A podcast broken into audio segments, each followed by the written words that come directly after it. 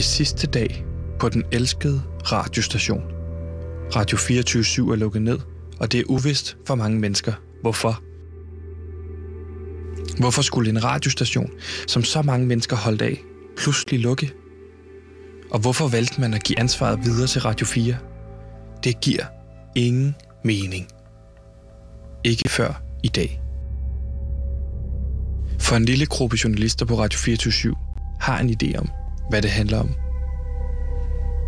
De havde igennem de otte år radioen havde eksisteret i hemmelighed arbejdet på en sag.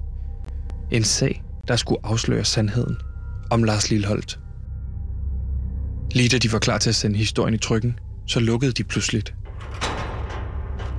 Under mystiske omstændigheder. Men altså tilbage til den sidste dag. En enkelt af journalisterne møder ind i de havede lokaler. Det kan fornemmes, at der har været afsluttende fest dagen før. Gulvet er klistret, og der står tomme øldåser over det hele. Han kigger sig over skulderen for at sikre sig, at der ikke er andre til stede. Den er god nok. Han er helt alene. Han går ned bagerst i det store åbne lokale og går over til en bogreol. Han tager fat i en bog om Kurt Strands interviewteknik og skubber den forsigtigt ind. I det han gør det, rykker reolen til side og afslører en lang trappe, der går ned i en kælder. Han går ned ad trappen, og dernede taster han forsigtigt fire cifre ind, som åbner døren. Men til hans store chok åbner døren sig op til et fuldstændigt tomt lokale. Et lokale, der ellers var fyldt med håndskrevne noter og afgørende bevismateriale. Bevismateriale, som ellers skulle have fældet Lars Lilholdt. Men det hele er væk. Alt det materiale, der ellers er holdt væk fra computer og harddiske, så ingen kunne vide, hvad der blev arbejdet på. Alt denne vidnesbyrd er væk. For evigt. Det eneste, der er tilbage på bordet, som er placeret i midten af lokalet, er en lille seddel. Han går over til sedlen og læser, hvad der står. Han smider papiret fra sig og beslutter sig for aldrig nogensinde at eftersøge denne sag igen. Aldrig. Ikke før i dag. Mit navn er Sebastian, og sammen med min researcher Gantemir og vores producer Simon, jagter vi sandheden om Lars Lilholdt. Det gør vi i denne serie. Hvem er bange for Lars Lilholdt? Lige nu lytter du til femte afsnit, som vi har valgt at kalde Nedlukningen af Radio 24 /7.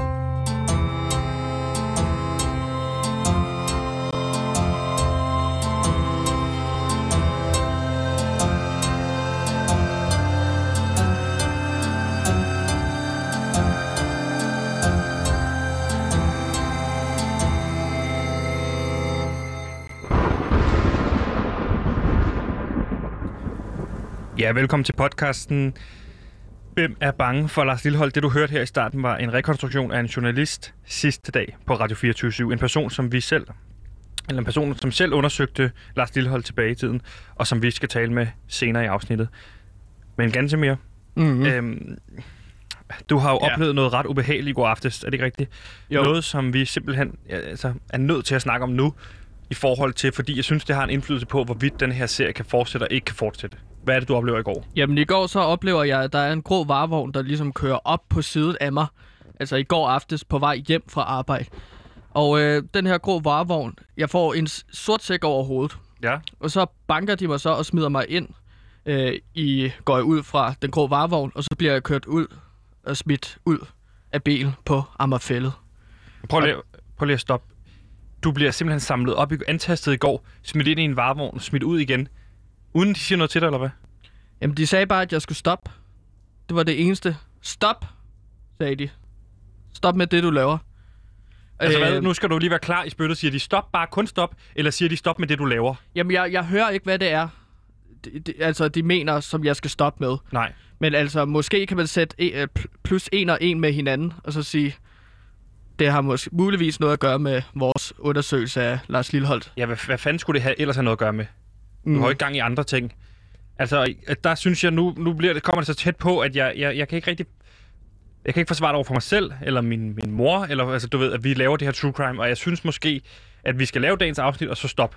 Og så sige, lave en fin Ja. konklusion til sidst. Altså, jeg kunne lave en speak, hvor vi sagde, ja. at nogen blev altså lidt venner på en eller anden måde, ikke? Okay, men jeg har det modsat som dig. Jeg har aldrig følt mig mere levende, og jeg synes, at det er helt fantastisk at lave den her True Crime podcast, og hvor vi skal finde ud af, hvad der sker med Lars Lillehold, fordi at der sker et eller andet med Lars Lillehold. Vi har fået smidt sten ind af vinduer, og jeg er så blevet antastet i går aftes. Jeg er på den anden side af min kriminelle levestil, eller leve, hvad hedder det, liv, mit kriminelle liv. Og nu står jeg her på den anden side og skal til at knalde nogle forbrydere, og det motiverer mig sindssygt meget. Sebastian, du har jo selv sagt, at du altid har været vild med true crime, så ja. Jeg forstår ikke, hvorfor du bare stopper nu. Nej, men jeg har, nu har jeg heller ikke stoppet endnu, vil jeg lige sige. Men jeg, jeg, jeg overvejer at stoppe. Jeg er tæt på, det er rigtigt. Og, og, og ja, jeg er vild med true crime. Men jeg elsker, hvorfor er du så fascineret af true crime? Jeg elsker True Crime, jeg elsker Mørkeland, jeg elsker Bandeland, og jeg kunne blive ved med de forskellige lande der. Øh, jeg synes, det er virkelig spændende. Men for mig er True Crime, det er forbundet med noget sjovt og noget hyggeligt. Og jeg sidder derhjemme under dynen og hygger mig med det her. Nu ligger jeg derhjemme under dynen, men jeg gemmer mig. Jeg gemmer mig fra mit eget spejlbillede. Jeg gemmer Men- mig fra min egen skygge. Men du skal se det her som en positiv ting, Sebastian, Hvorfor er det at du positivt, føler at du kan- smide Fordi at det betyder, at vi er tæt på. Vi følger et spor, der leder os videre på en færd, som er utrolig farlig. Sebastian, det her kan altså betyde, at vi er på vej til et journalistisk øh, drømmeopdagelse. På, men, Hvad på den måde. sige? Jeg mener, at det her kan jo føre til journalistiske priser, Kavlingprisen, og hvis man vinder en Kavlingpris, så kommer man ind på P3. Jeg er ret sikker på. Jeg vil hellere vinde priradio. Så vinder du Pri Radio. Du vinder alle priser, hvis vi op afslører, at Lars Lilleholdt har en utrolig stor magtposition i den danske musikindustri. Ja. Så vinder vi flere journalistiske priser, Sebastian. Og så, kan du, så er der åben for alle hylder for lige præcis det, du gerne vil arbejde med. Og hvor vil du gerne allerhelst arbejde? P3. Jeg vil gerne være på P3 med Andrew Mojo, for eksempel. Og det kan du også komme til. Men det betyder altså, at du skal fortsætte sammen med mig i den her True Crime podcast. Så du lover, hvis vi fortsætter med det her, så vinder vi en pris, og så kommer jeg over og laver sådan noget øh, radio med Andrew Mojo, hvor vi kunne lave sådan, hvor altså, vi skifter til at lave DJ-sæt. Det lover jeg. Okay. Okay, vi fortsætter.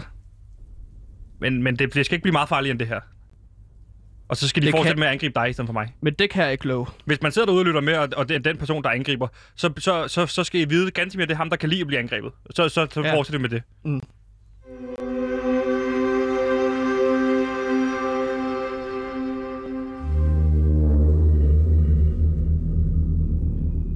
For som det viste sig i vores rekonstruktion i starten, så var der altså andre, som også var på sporet af Lars Lilleholdt. Men det er ikke kun på Radio 24 at de var på sporet. Der var også andre, som beskæftigede sig med den berygtede Lars Lilleholdt. Vi skal nu tale med en mand, som allerede tilbage i 2008, altså over 12 år siden, pointerede, at der var noget mærkværdigt i hele den her sag. En pointe, som muligvis kostede ham hans job. Og Gantemir, vi har jo fundet frem til noget ret interessant, som daterer helt tilbage til 2008. Og hvad er det, vi har fundet frem til? Jamen altså, jeg spurgte jo mig selv om, at der er andre i Mediedanmark, der ligesom har fundet sig, er på spor, var på sporet øh, under, af den samme kobling, som vi har gjort os mellem Treve og Lillehold. Og gennem min research har jeg fundet Rune Langhoff, øh, tidligere berlinske journalist, og han skrev en artikel tilbage i år 2008, der hedder Kald ham lige, hvad du vil. Og det er portræt interview med Lars Lillehold, hvor han blandt andet nævner dårlige anmeldelser, øh, som øh, mange journalister har givet Lars Lilleholds plader, mm-hmm. med undtagelse af en mand, som konstant giver ham gode anmeldelser. Og hvem er det? Thomas Treve. Lige præcis. Og det er jo også en pointe, som vi tidligere har pointeret, den her kobling mellem Thomas Treve og Lars Lillehold er markant. Og jeg vil lige prøve at læse op for dig, hvad det er, øh, han skriver. Fordi Rune skriver i artiklen, Lars Lilleholdt har selvfølgelig også ganske almindelige fans. Mange endda. Og får også ganske almindelige anmeldelser. Således er Ekstrabladet Thomas Treve og hans ellers frygtede og væsende pind faktisk en af dem, der anmelder ham bedst. Det er altså en pointe, som Rune kommer med i sin artikel, ikke? Mm, og det var den samme pointe, som vi startede med, da vi startede True Crime-podcasten. Øh, for at snakke om den her artikel, kobling mellem Tre- Treve og Lilleholdt, og så udveksle vores teorier om Lilleholdt, så har vi berlinske, øh, tidligere berlinske journalist og nuværende særlig rådgiver for partiet De Frie Grønnes politiske leder, Sikanda Siddiq. Velkommen til, Rune Langhoff. Ja, tak skal du have. Hej Rune. Øh, vi vil jo rigtig gerne snakke lidt om den her artikel, som du skrev tilbage i år 2008. Øh, lad os starte med at spørge dig om, hvorfor vil du gerne lave et portræt af Lilleholdt? Jamen, altså, jeg er lidt overrasket over, at I ikke har, har gjort jeres research steder, fordi at jeg har faktisk en meget særlig grund til at have skrevet den her artikel. Og okay. det er, at jeg har øh, Lars Lillehold, der fyldt rigtig meget i mit liv. Ja. Øh, jeg er vokset op i Langå, øh, og det er Lars Lillehold. Han har boet i Langå i mange år. Og jeg boede faktisk øh, ganske få 100 meter fra ham.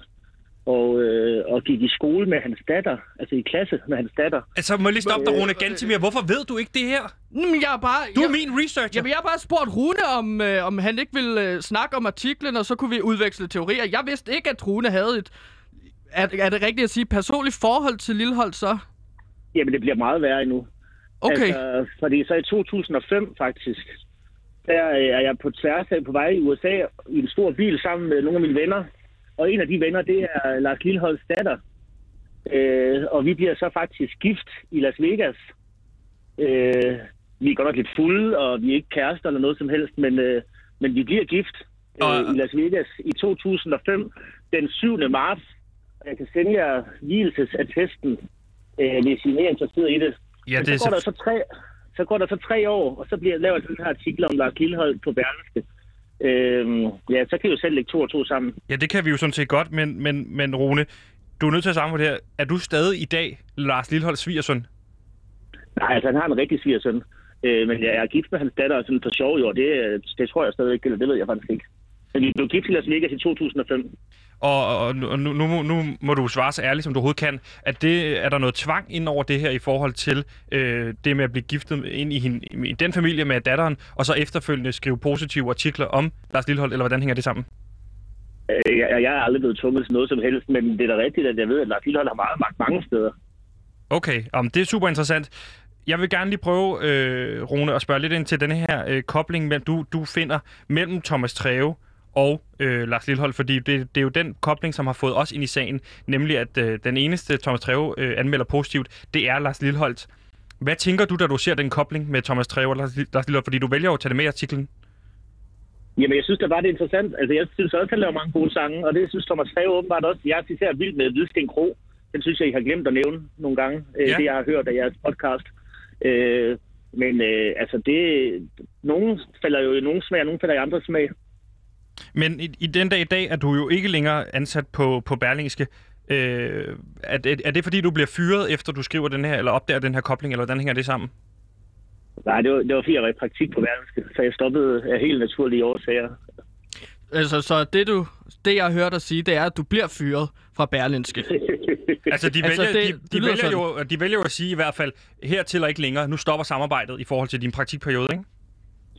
Øh, det tror jeg er et, et, et stretch, men, øh, men det kan I godt gå videre med, hvis det er det, I synes, der er, giver mening for jer.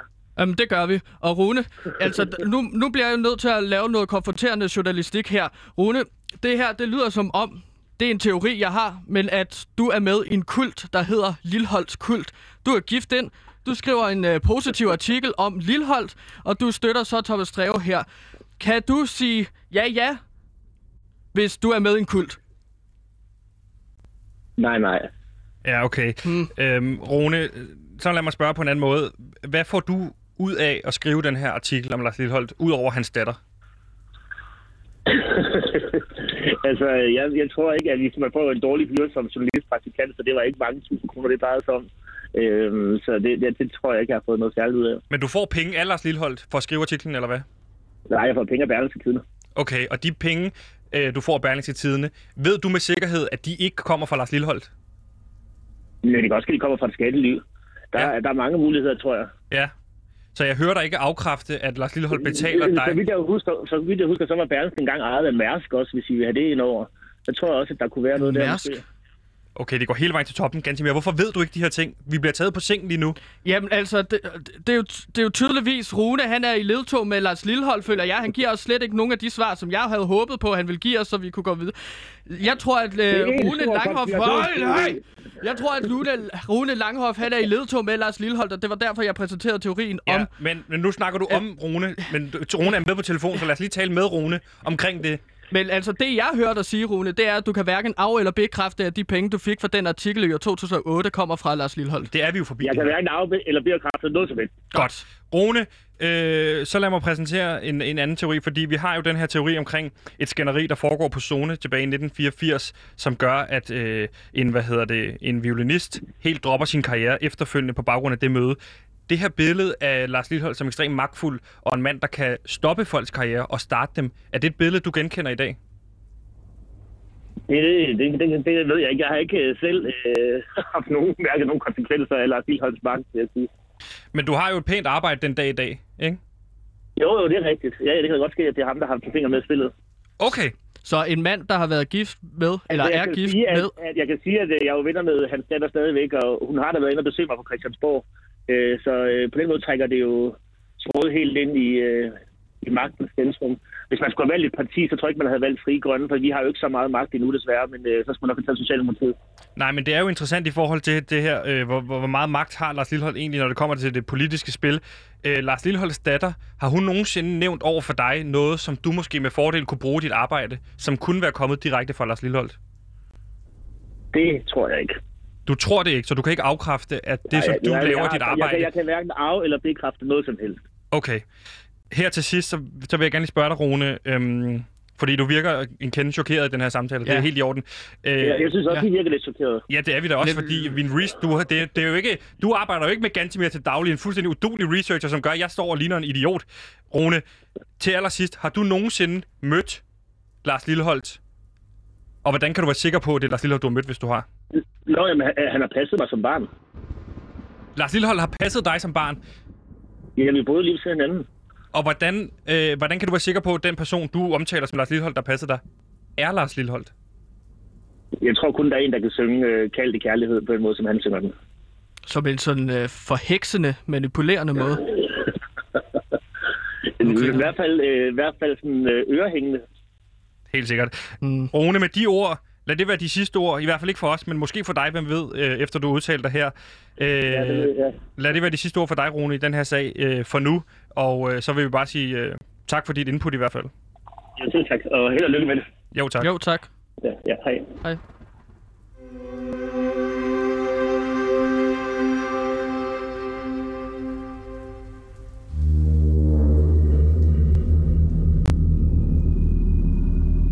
Det kan få personlige konsekvenser at lægge sig ud med Lars Lilleholdt.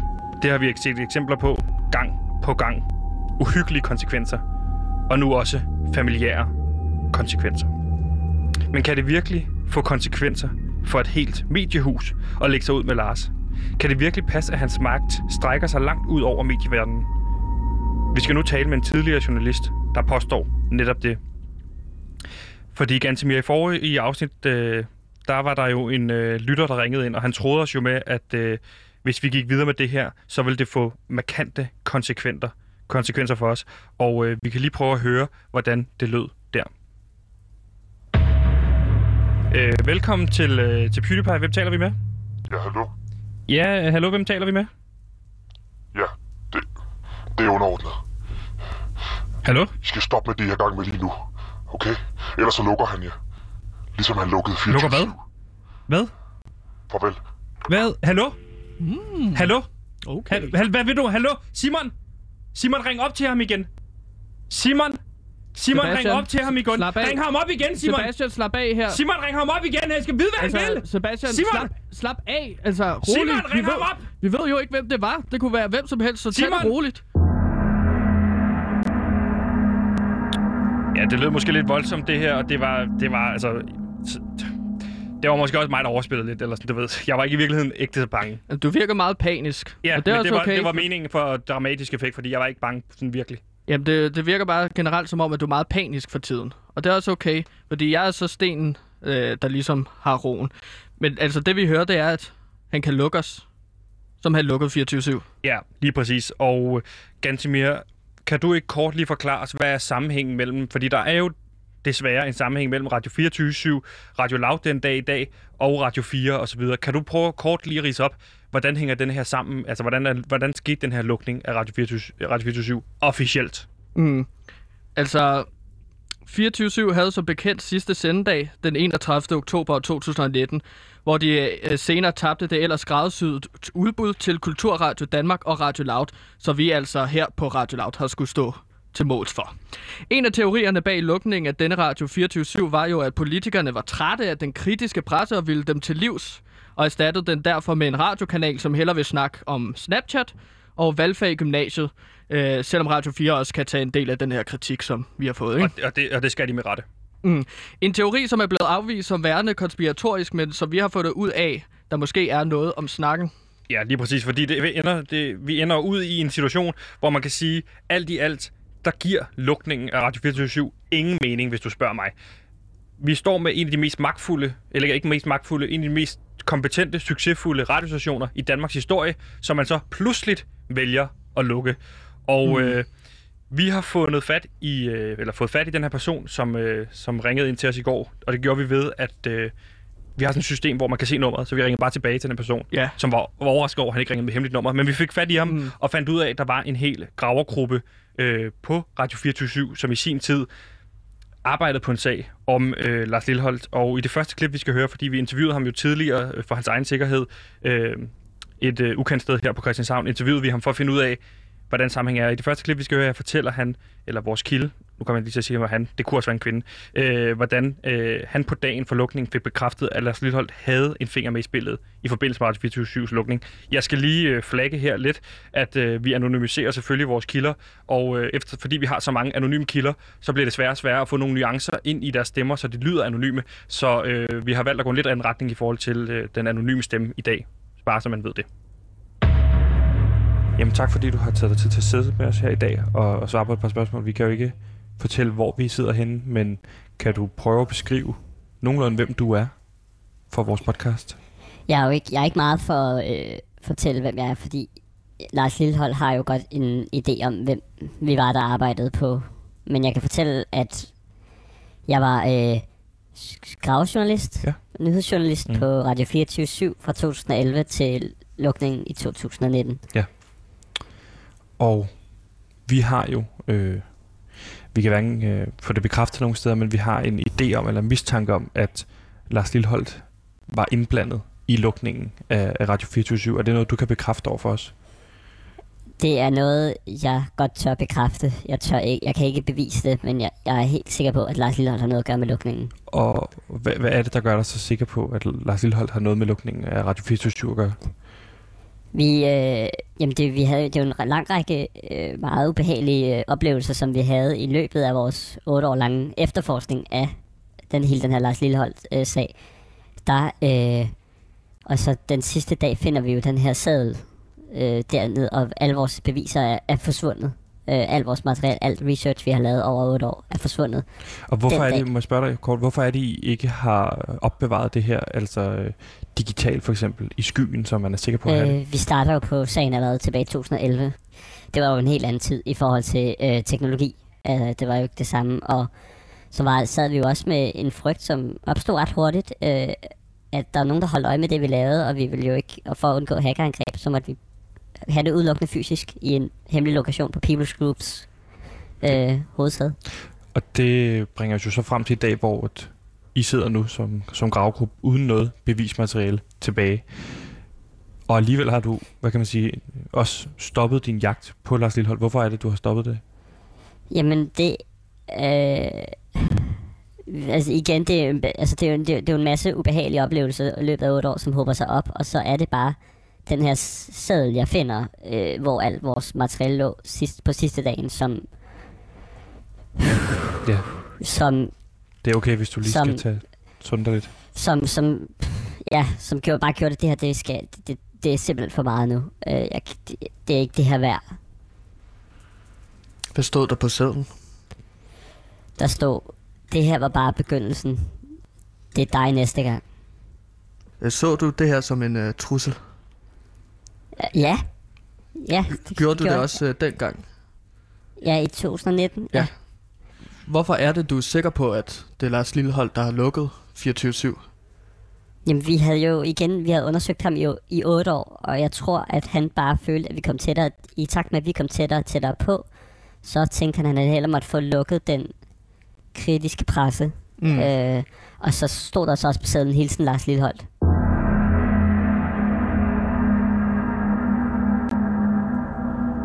Ja, det her, som øh, vi hører fra den øh, anonyme gravejournalist fra tidligere 24-7, han arbejdede altså på, eller hun, arbejdede 8 år frem Mm. til år 2019, hvor øh, gravejournalisten ligesom er sikker på, at det er Lars Lillehold, der ligesom har lukket øh, 24-7 på baggrund af en lille seddel. Ja, og vi står jo faktisk med den her seddel i hånden her, mm. og øh, du har jo taget den seddel, øh, som du fik øh, kastet ind i ruden Ja. med der, øh, og hvis jeg står med begge to her foran, så er der jo slående ligheder, især på ellerne, som ligesom ikke er connected, hvis man kan sige, det er en streg ned og en streg ud, men som ikke rammer hinanden. Nej. Øhm, så på den måde, og, og i og med, at der står hilsen Lars Lillehold på den ene, mm. så kunne det jo tyde på, at den person, der har kastet sten ind i ruden hos dig, kunne være Lars Lillehold, eller i hvert fald, at han har skrevet sedlen, ikke? Ja, og det er også den samme farve, som øh, Lilleholdt-navnet er skrevet med. Ja. ikke? Så det, øh, vi kan ligesom binde os sammen, øh, vores øh, undersøgelse med 24-7's undersøgelse, øh, ud fra den lille seddel, vi har fået. Øh, så hørte vi også, at, at, at vores øh, kilde ligesom øh, mistænkte La- Lars Lilleholdt for at lukke 24-7, fordi at det var blevet for pressekritisk mod Lilleholdt eventuelt. Ja, lige præcis. Og øh, det, der ligesom gør mig ekstra bange i alt det her, det er, fordi personen arbejdede på sagen i al den tid. Øh, han eller hun var på Radio 24 fra 2011 til 2019 i lukningen. Og i det næste klip, vi skal høre her, der fortæller han eller hun om en ubehagelig oplevelse, øh, da han faktisk øh, mødte op på Lars Lilleholds bofæld øh, tæt på Skanderborg tilbage i 2017. Jeg ved jo, at du i sin tid forsøgte rent faktisk at opsøge Lars Lilleholdt på hans, øh, på hans adresse. Kan du fortælle os om den episode? Tilbage i 2017 øh, gav den daværende øh, nyhedschef Simon Andersen os lov til at ligesom fortsætte vores arbejde. Og, men et af kravene var, at vi simpelthen skulle have Lars Lilleholdt i tale nu. Mm. Vi havde bare gået rundt om varme grød og snakket med alle andre end Lars Lilleholdt. Hvor Så- mange år var det, I Ja, der var, gået det var så på da? 6. år. Nu havde vi arbejdet 6 år på sagen, og jeg føler, at vi har fået så meget nu, at Mm. mm. vi, så, vi havde en rigtig god sag. Og så fik vi så at vide, at nu skal jeg have fat i Lars Lilleholdt, som ligesom den store finale her. Så, og det har jeg det lidt. Så vi tager to øh, journalister, mig og en anden, som jeg heller ikke vil nævne navn på. Vi tager så til hans øh, bopæl, som ligger i Gammelry, ude, et stykke ud fra Skanderborg. Mm. Vi kører i, øh, i min bil op, og da vi så kommer til hans adresse, så er det eneste, der er, der er så vi, og vi bliver sådan lidt i tvivl om, at vi er det rigtige sted og sådan noget, så er det, vi, og det viser sig, at vi er det rigtige sted, men det vi ser, det er bare en græsplæne. Altså, prøv lige, prøv, øh, det du fortæller os, det er, at der, hvor det efter sine Lars Lillehold skulle bo, er der ikke noget bosted. Altså, Nej. man kan ikke bo der. Ingenting. Ingen træer, ingen, altså ingen huse, ingenting. Det er bare en flad, flad græsplæne, der har bare vokset altså med ukrudt. Altså, I- den har ikke været passet i mange år. Ingen telte, Ingenting. ingen huller, man ingenting. kunne grave ned og bo ingenting. i. Der har ikke været et menneske på den her øh, jord i mange, mange år. Og det, det, det lyder underligt, men hvad, hvad, hvad får du ud af det her, eller hvad, hvad, hvad tænker du, når du ser det her? Så begynder jeg jo lige pludselig at blive i tvivl om, hvorvidt, fordi jeg har jeg nogensinde set Lars Lillehold i virkeligheden? Ja. Nej, det har jeg ikke. Jeg har set ham på klip fra Jelling Festival, Ja. og jeg har set musikvideoer til at se top, jeg har så mange andre også set toppen af poppen, Ja. men jeg har ikke set ham i fysisk. Du har aldrig mødt ham. Nej.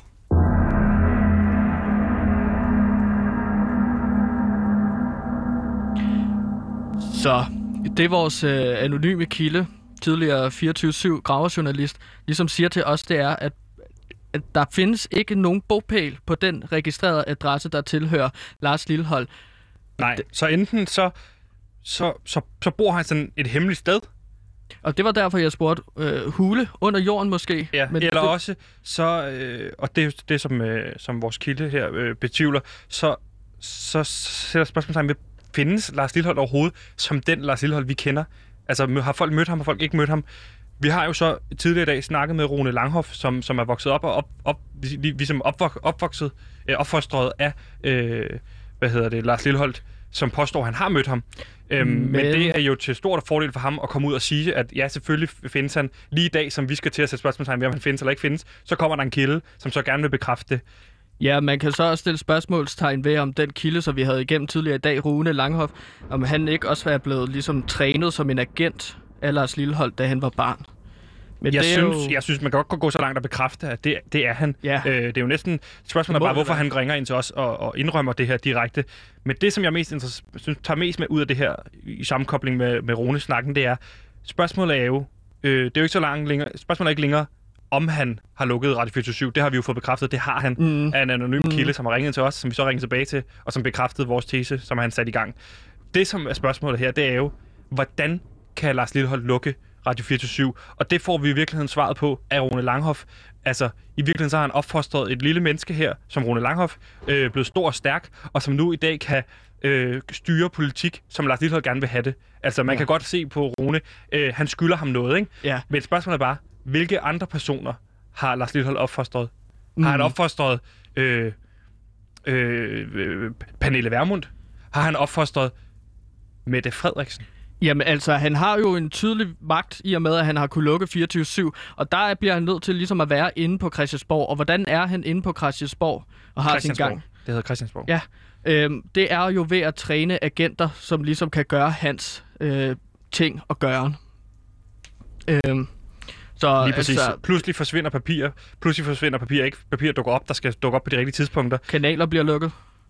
Ja, lige præcis. Mm. Vi skal lige høre et sidste klip med vores øh, anonyme kilde, øh, som han ud som hun, han eller hun udtaler sig om her, øh, i forhold til, hvad efter, efterspil det har fået for, for den her person, efter Radio 24 det, øh, det er lukket. Det kommer her. Ja, nu sidder du her sammen med os i dag, og øh, det er jo et stykke tid siden, øh, Radio 24 lukkede.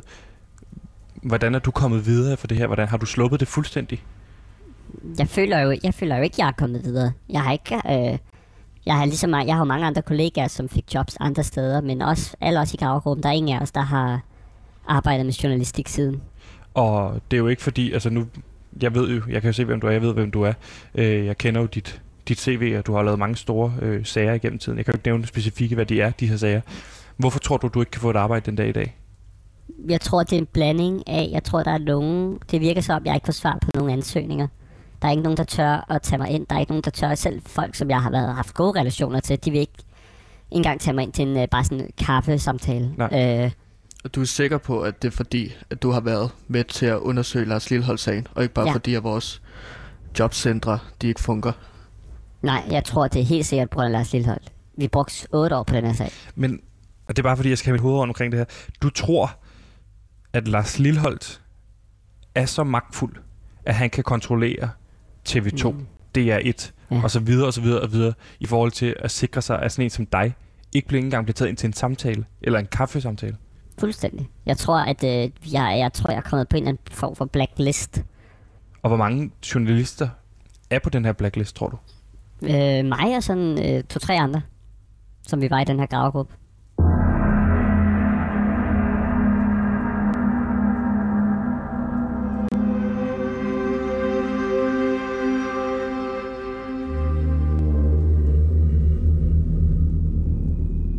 Du falder og falder og falder. Det mørke omkring dig bliver på en eller anden måde mørkere. Og til sidst kan du ikke engang ane din egen skygge mere. Du er ikke længere en fysisk udgave af dig selv. Du er en idé. En tankestrejf. Det kan lyde som et mareridt, men det er det, som vi befinder os i lige nu. Vi kæmper, kæmper og kæmper for at holde fast i den virkelige verden, vi kender. Men hver gang vi taler med et nyt menneske, så er det som om, at vores verdensopfattelse, øh, hele vores liv, har været en løgn. Vi har levet i et Truman Show, og Lars Lilholdt har været dukkeføren. Men er denne podcast også bare endnu et påfund af Lars Lilholdt, som skal aflede din opmærksomhed som en ægte tryllekunstner? Jeg ved det ikke længere, men jeg håber, du kan gennemskue det, kære lytter. Gansimir, fordi hvor efterlader det her os henne? Fordi at øh, vi har jo fået bekræftet en del ting, som vi har øh, spekuleret i i lang tid, ikke? Jo, altså, vi, vi ved nu, at... Øh, altså, vi, vi har vidst, at Lars Lilleholdt, han har en utrolig stor magt. Blandt andet har han fået lukket plade, legendariske pladeselskab Sodet ned. Han har brændt Puk Recording Studios ned. Men, Det kan vi konkludere. Ja, blandt andet. Okay. Blandt andre ting. Men vi ved, vi ved, at han ikke kun har meget magt i musikindustrien, men at han også har meget magt i den politiske verden. Mm. Altså, vi snakker med Rune Langhoff i dag, øh, der er særlig rådgiver for partilederne af de frie grønne partiet. Og han indrømmer jo direkte over for os, at han er opfostret af øh, Lars Lilleholdt, og dermed kan man sige, Mm. løber hans ærner den dag i dag. Det kan vi se mange eksempler på. Han skriver artikler om ham, når han beder om det. Mm. Han får måske, han kan i hvert fald ikke afkræfte penge direkte Lars Lilleholdt for at skrive de her artikler for Berlingske. Og nu øh, er han inde i det politiske verden. Ja. Spørgsmålet er jo så bare, hvilke andre mennesker har han opfostret? Jamen, det er jo det, fordi at nu har vi hørt, hvordan Lars Lilleholdt han har magt igennem særlige rådgiver Rune Langhoff. Men hvor mange særlige rådgivere har han inde på Christiansborg? Altså, Altså- det kunne være spindoktorer, øh, spindoktorer hedder det, Ja, det gør det. Og partiledere, det kan være almindelige partisoldater. Lars Lilleholdt har utrolig meget magt og kan lukke Jeg får nu at vide i mit øre af vores producer Simon, at uh, Thomas Jensen fra Socialdemokratiet er opfostret i Silkeborg, hvor at, uh, hvad hedder det, Lars Lilleholdt altså også kommer. Og Socialdemokratiet, det var et af de partier, der var med til at lukke 24-7. Dem og Dansk Folkeparti. Det her, oh. øh, kære lytter, har taget en drejning, som vi ikke havde regnet med, det havde. Men vi stopper ikke her. Vi fortsætter, og det gør vi i næste afsnit.